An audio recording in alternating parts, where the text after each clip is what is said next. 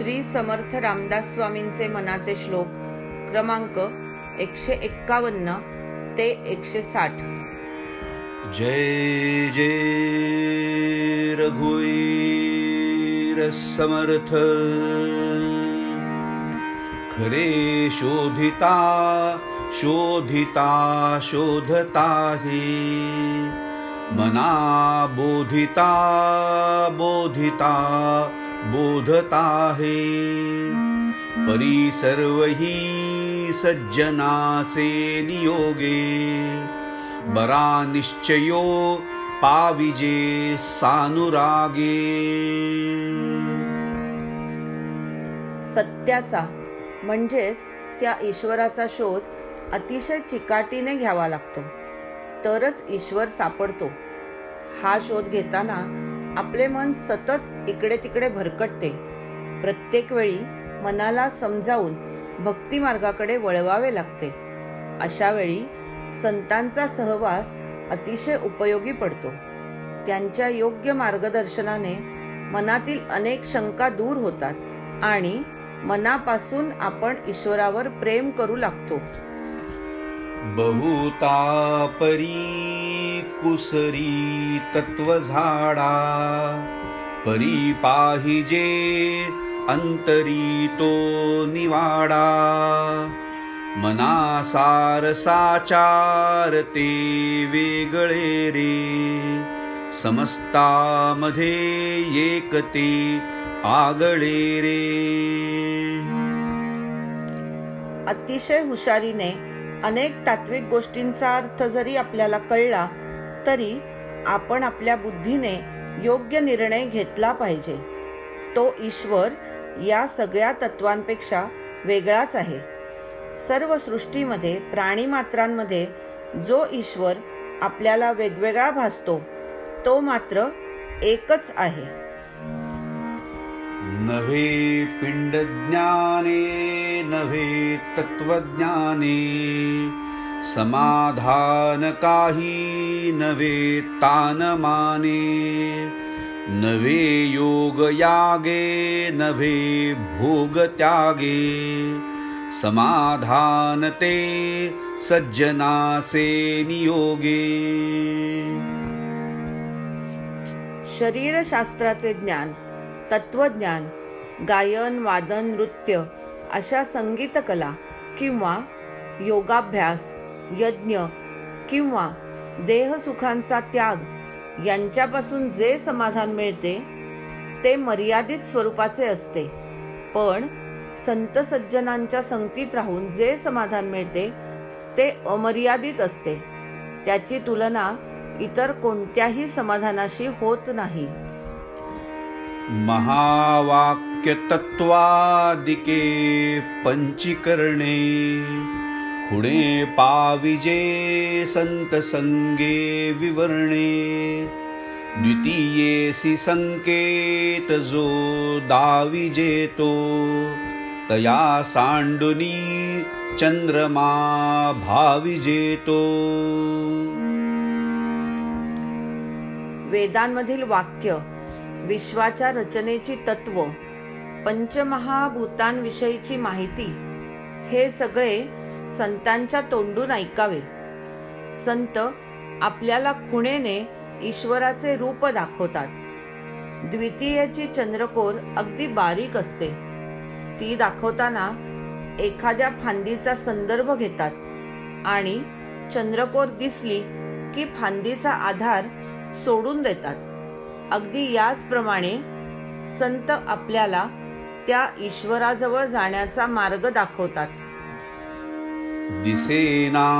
जनी शोधून पाही बरे पाहता गुज तेथेची आहे। करी घेऊ जाता कदा आडळेना। जनी सर्व कोंदाटले ते कळेना आपल्या आजूबाजूला दिसणाऱ्या गोष्टीच आपण खऱ्या मानतो.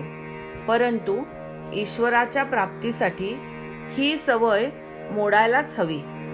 आपल्या इंद्रियांना दिसणाऱ्या गोष्टींपलीकडे असलेल्या परमेश्वराला शोधणे हेच महत्त्वाचे आहे.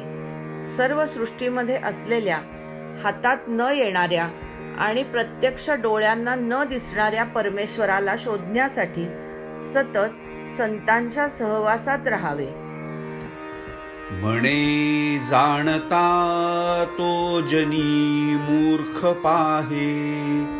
अतर्कासी तर्की असा कोण आहे?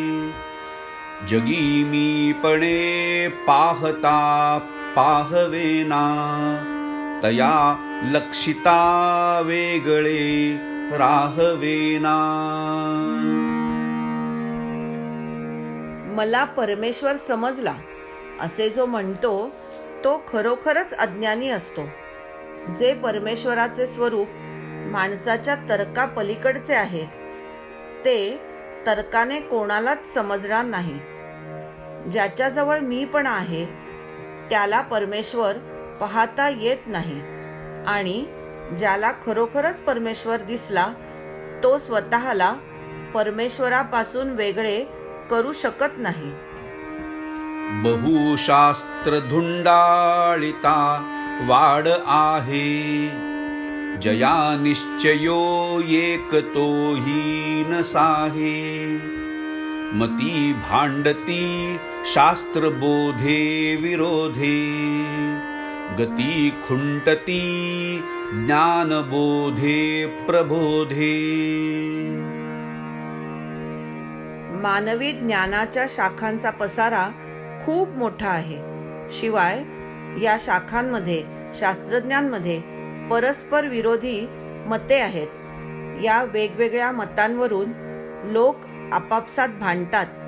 अशा लोकांमध्ये एखाद्यालाच ईश्वर भक्तीचा मार्ग अचानक दिसतो आणि तो हे सगळे मतभेद बाजूला ठेवून भक्तीचा मार्ग निवडतो. श्रुति न्यायमीमांसके तर्कशास्त्रे स्मृतिवेदवेदान्तवाक्ये विचित्रे स्वये शेषमौनावला स्वयशेषमौनावलास्थिरपाहे मना सर्वजाणीव साण्डो निराहे। चार वेद। न्यायशास्त्र तर्कशास्त्र पुराणे इत्यादी शास्त्रग्रंथ त्या ईश्वर स्वरूपाचे वर्णन करताना अपुरे पडले. दहा तोंडे असलेला शेषनागही त्याचे वर्णन करून दमला आणि त्याने मौन धारण केले.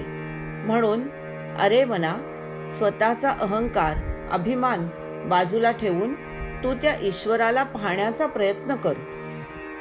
जिणे मक्षिका भक्षिली जाणीवेची तया भोजनाची रुची प्राप्तिकैची अहं भावजा मानसीचा विरेना तया ज्ञान हे अन्नपोटी जिरेना। या ठिकाणी श्री समर्थांनी एक दृष्टांत दिला आहे. एक माणूस पंचपक्वांना पोटभर जेवला पण जेवताना त्याच्या पोटात माशी गेली. म्हणून त्या लहानशा माशीमुळे त्याच्या पोटामध्ये अन्न टिकले नाही. याचप्रमाणे अहंकार रूपी माशी जोपर्यंत मनामध्ये आहे तोपर्यंत ईश्वर रूपी अन्न मनामध्ये राहू शकत नाही.